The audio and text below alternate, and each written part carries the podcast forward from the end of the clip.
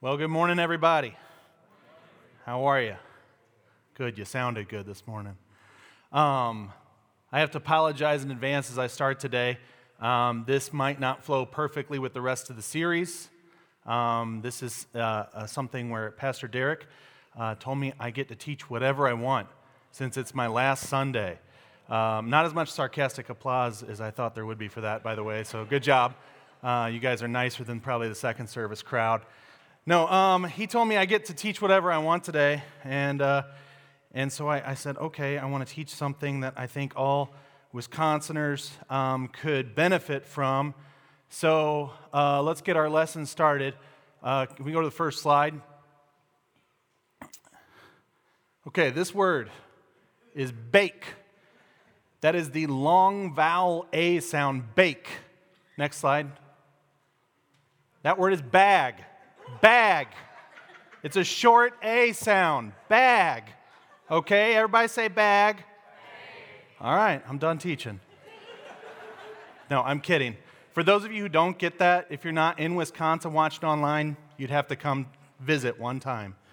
You'll, you'll get it. You'll get it. No, I have, uh, before I say anything else, I, I want to say this. I have loved living in Wisconsin. I have loved the people here. My wife and I have been loved on by the people here, and uh, we appreciate every single one of you.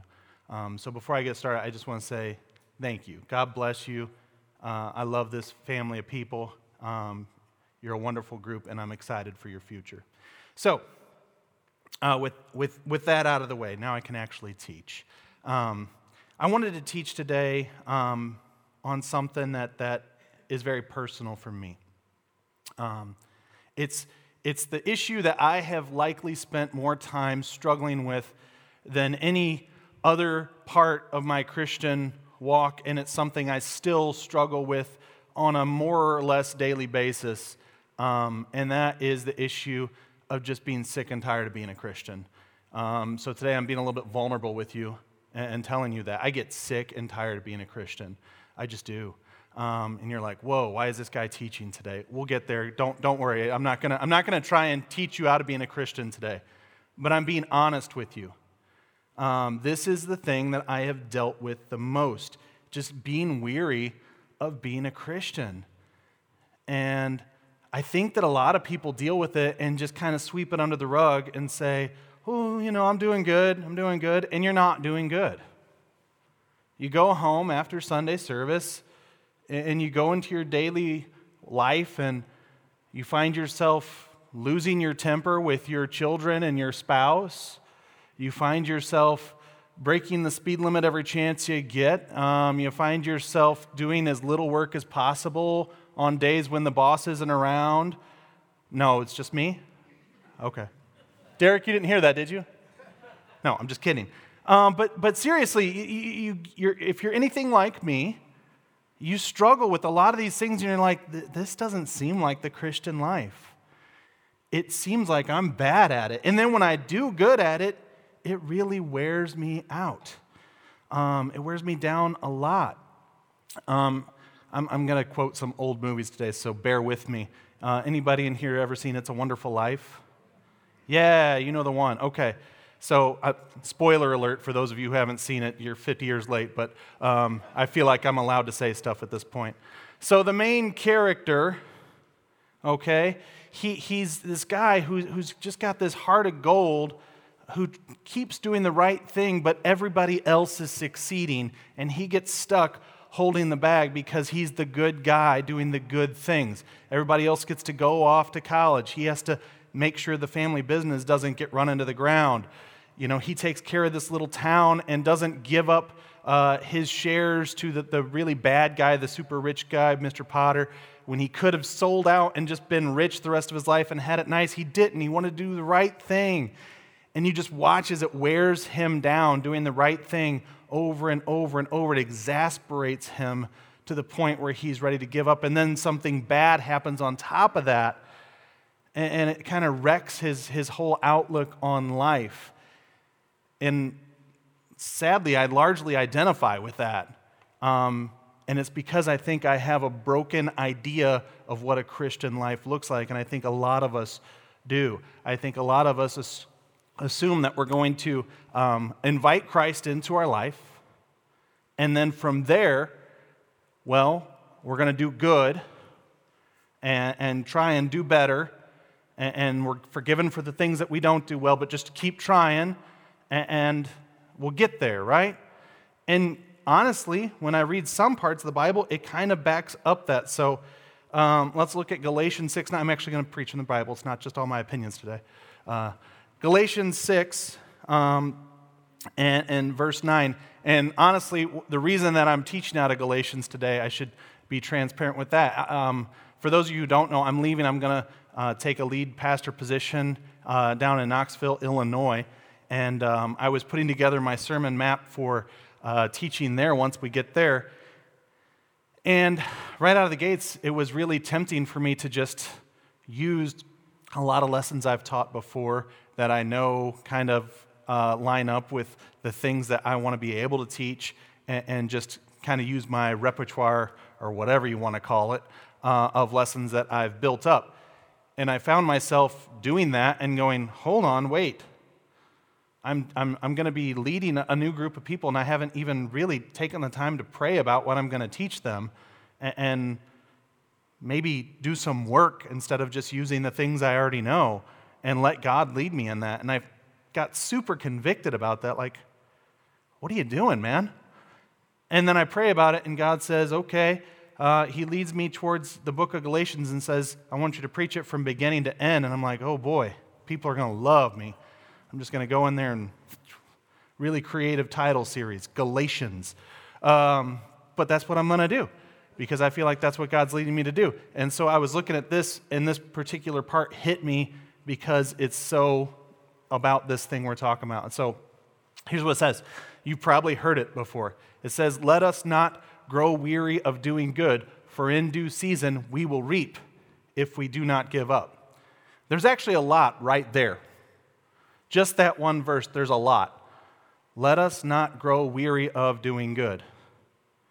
The reason he says, let us not grow weary of doing good, is because people grow weary of doing good.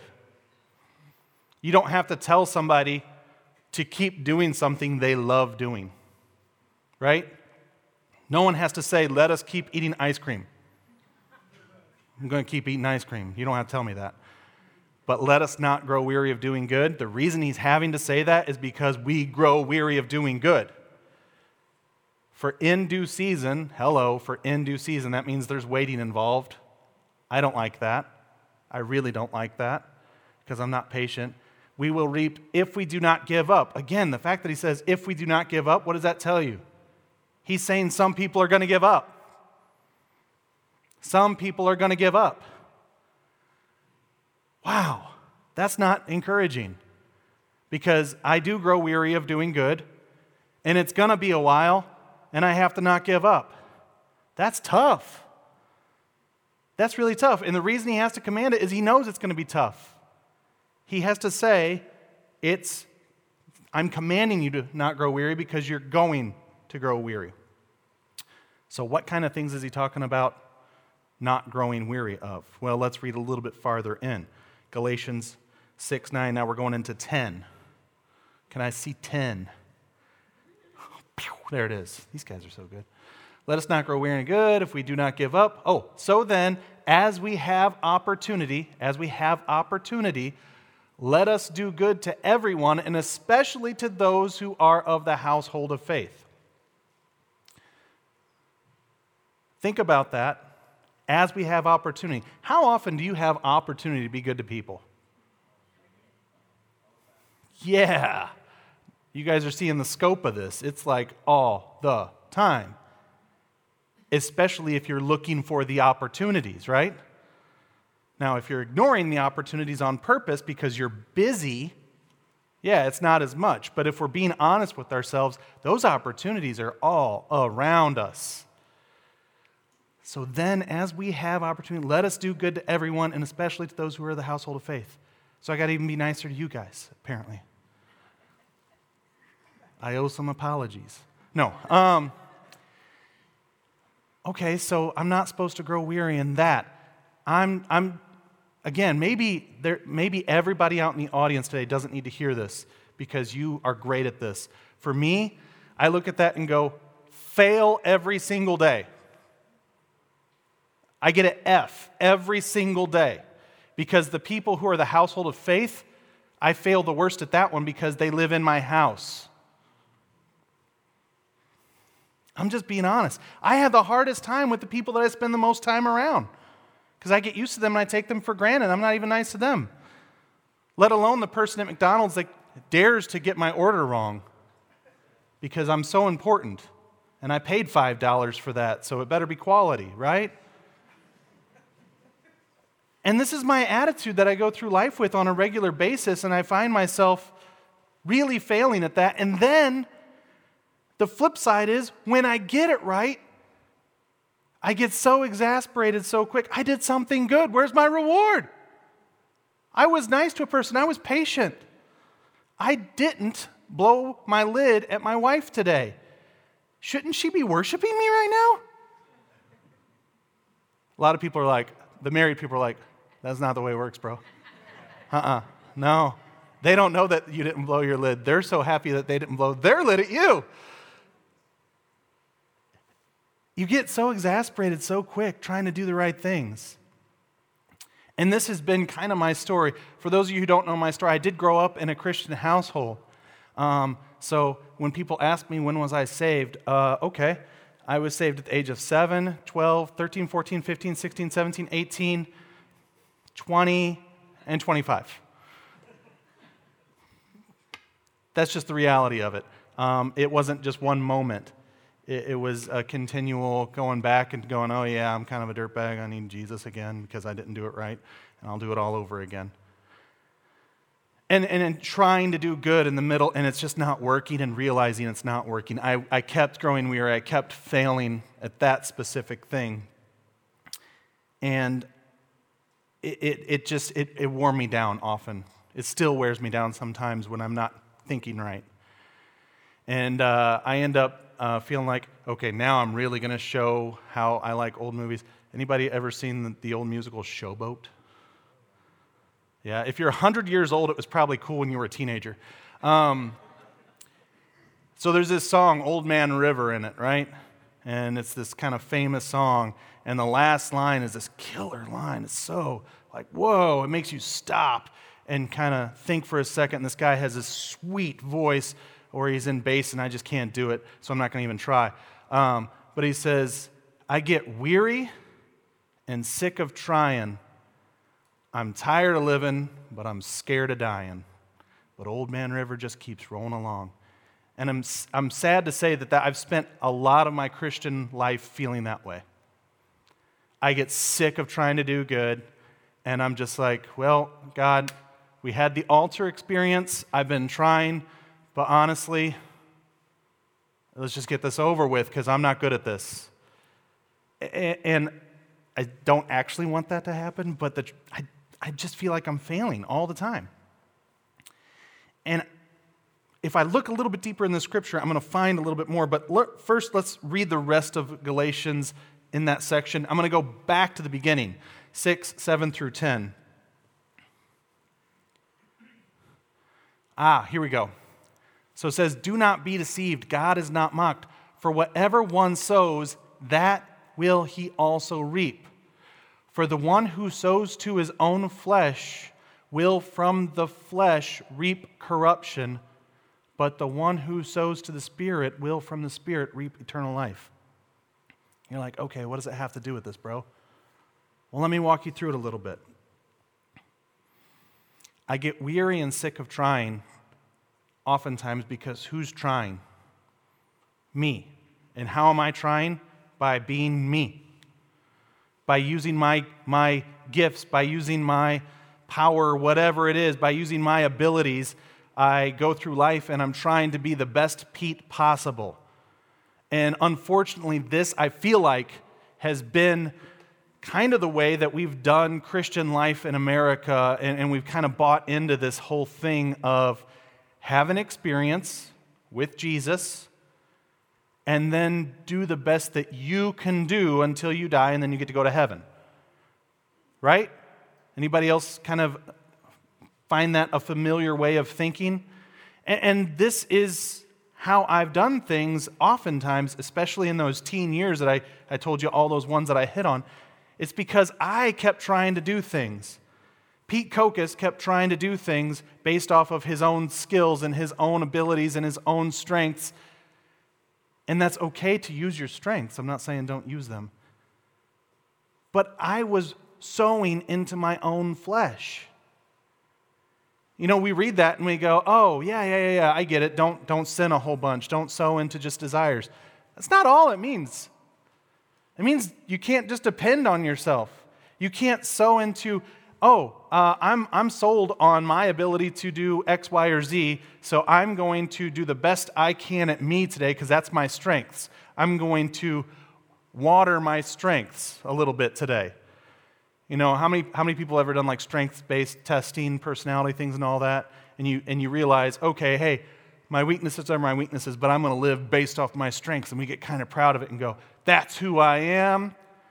And I'm going to maximize that. I'm going to invest with that because that's what God gave me. So I'm going to be the best teacher I can. I'm going to be the best husband I can. I'm going to be the best father I can. I'm going to be the best, all these different things. And we live our life this way and we get exhausted. And we don't understand why we get exhausted and we end up failing at these things. And okay, I'm going to build up my strengths a little bit more. I need to read an article about how to be a better husband. I need to read um, a, a, little thing about how to be a better teacher. I need to watch a YouTube video of this guy and take some notes down and grow my strengths even more. And I need to count to 10 before I respond in anger to something. And we get all these little things about growing our strengths. And the reality is, that was never the plan. It was never supposed to be about your strengths. You're supposed to be sowing into the Spirit. And yet, that's the hardest, I feel like that's the hardest part of the Christian life.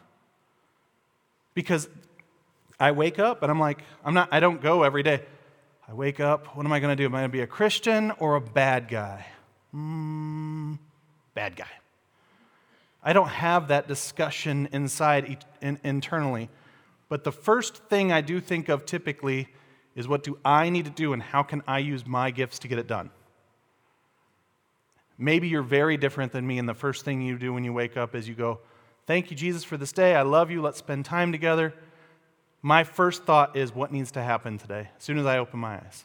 And how do I get it done? What can Pete do to get it done? What are my skill sets? What's going to be a weakness for me? How can I work with that? How can I control the day? And then I get exasperated and I fail throughout the day and try again tomorrow and try again tomorrow and try again tomorrow and try again tomorrow and try again tomorrow.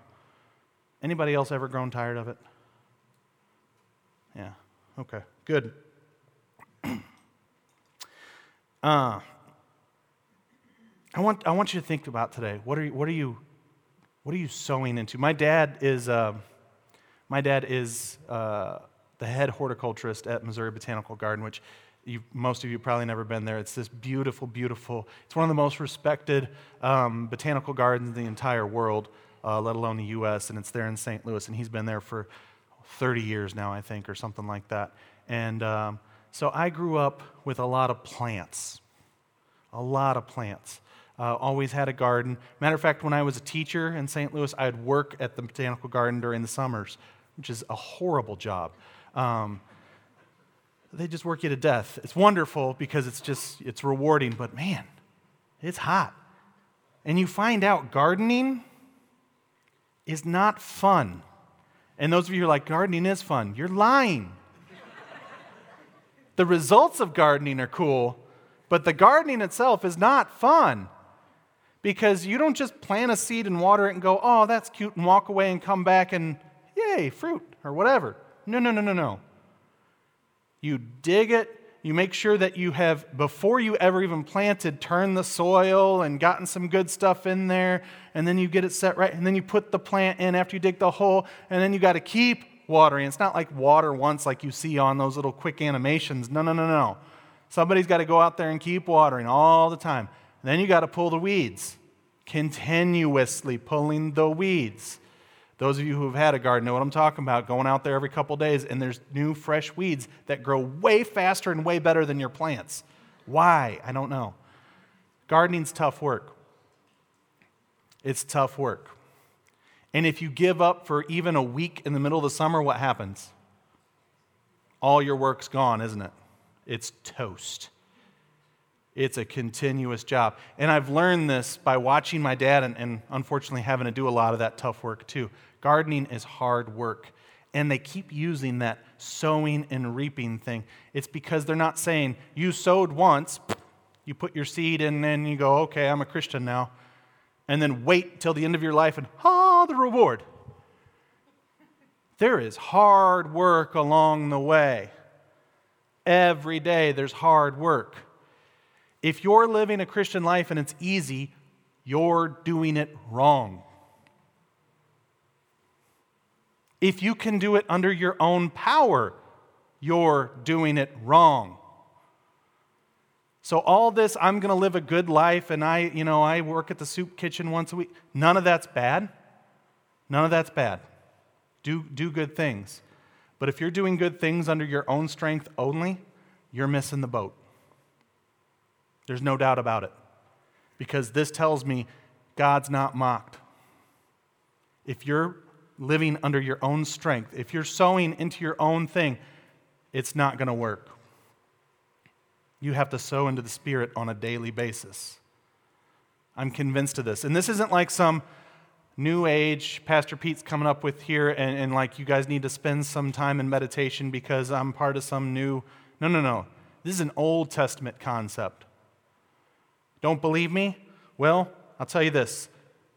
Let's go to Isaiah chapter 40. For those of you who aren't familiar with the book of Isaiah, um, this, is, this is a wonderful, wonderful uh, section of prophecy where he's talked about uh, the coming uh, of Jesus Christ and all these wonderful things. and then he's, he's, he's talking about God in this section. It's just awesome.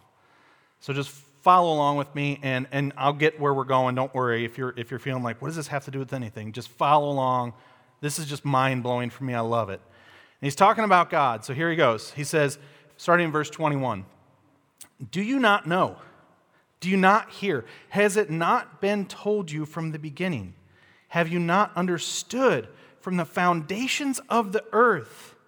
It is he who sits above the circle of the earth, and its inhabitants are like grasshoppers. I like that. He called us grasshoppers. Who stretches out the heaven like a curtain and spreads them like a tent to dwell in. Who brings princes to nothing and makes the rulers of the earth as emptiness. Scarcely are they planted, scarcely sown, scarcely has their stem taken root in the earth when he blows on them and they wither, and the tempest carries them off like stubble. I want you to notice it's the same idea.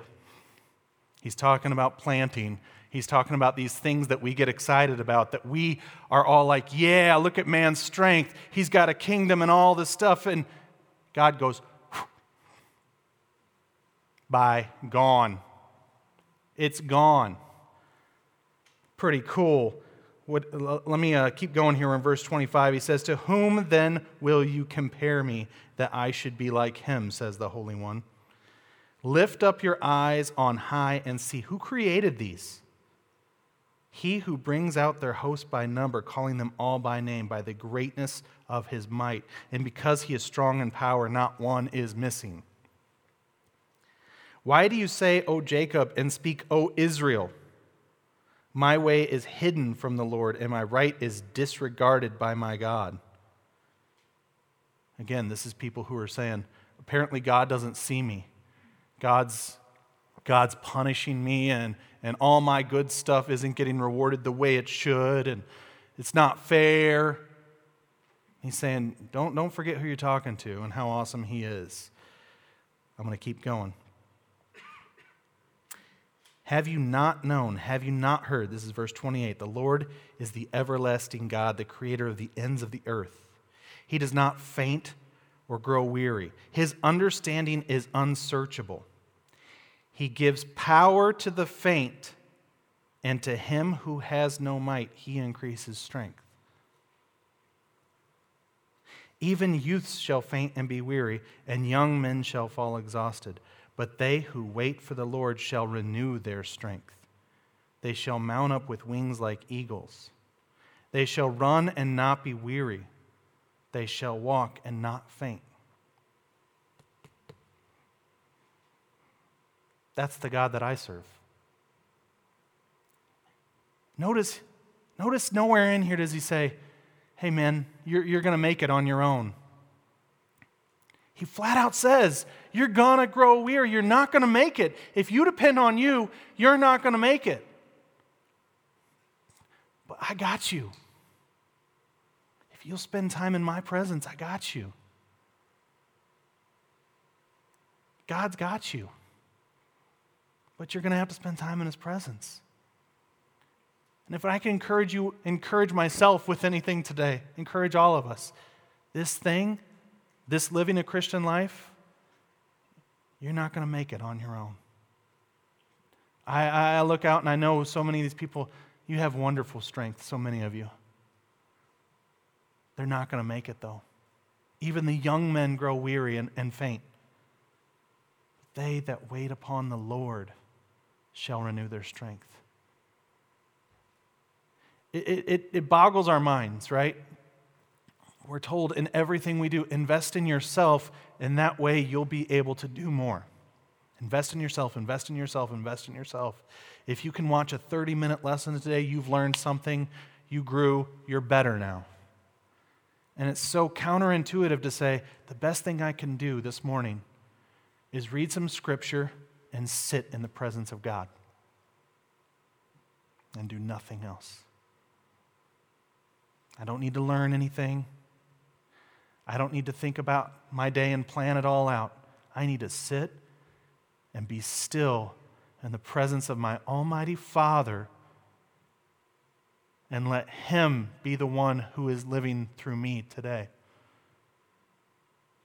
I will not get anywhere in this life on my own power.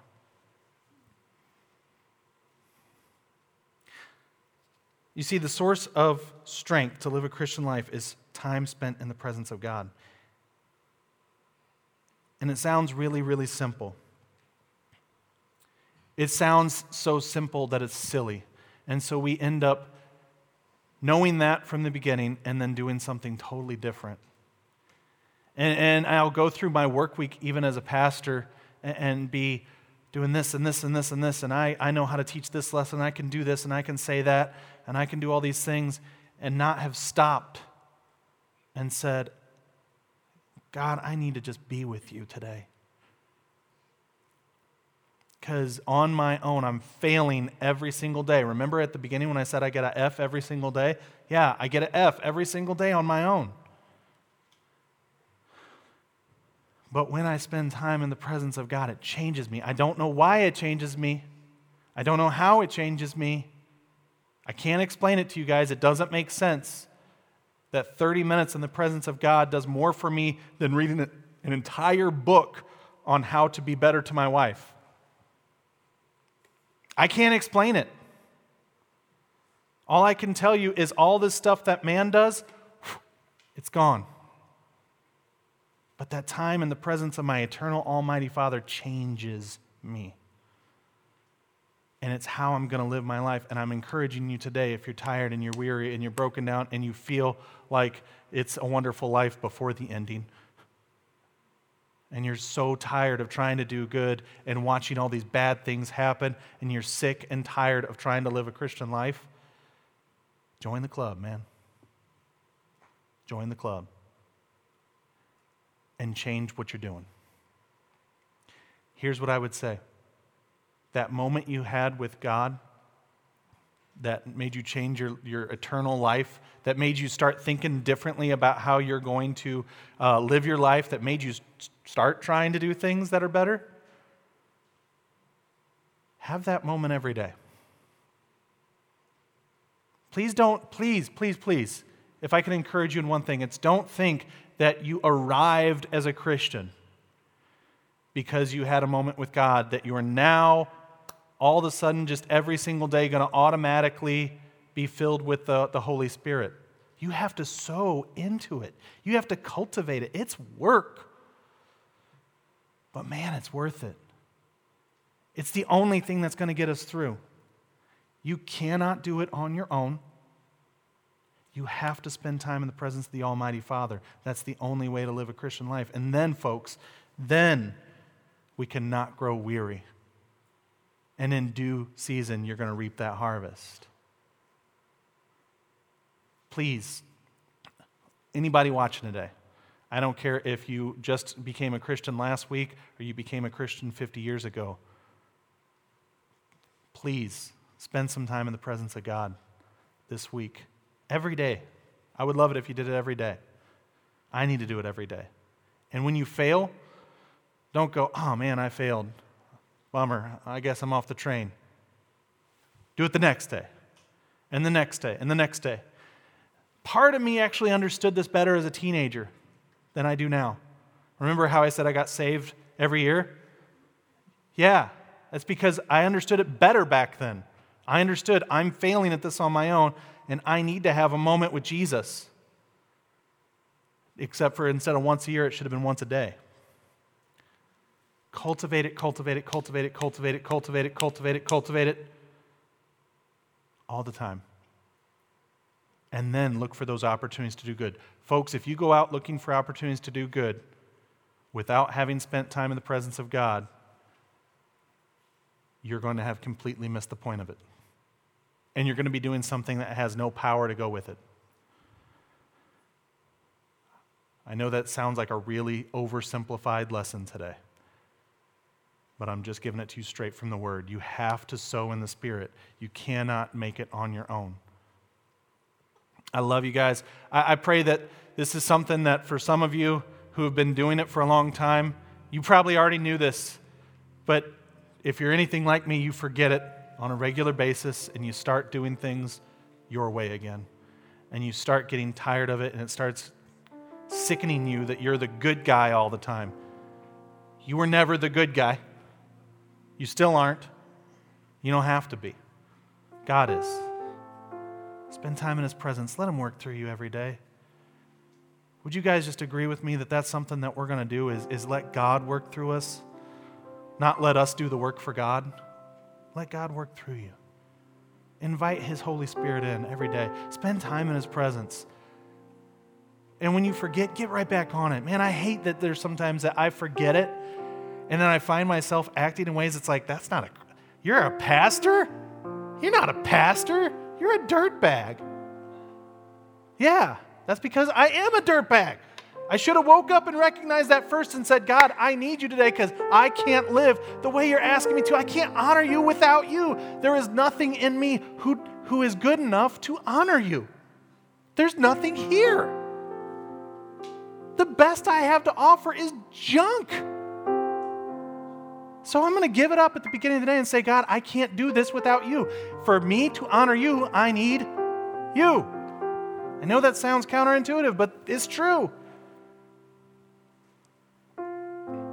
I'm encouraging you today, please be a Christian who spends time in the presence of God because you can't be a Christian without that. Hi, baby.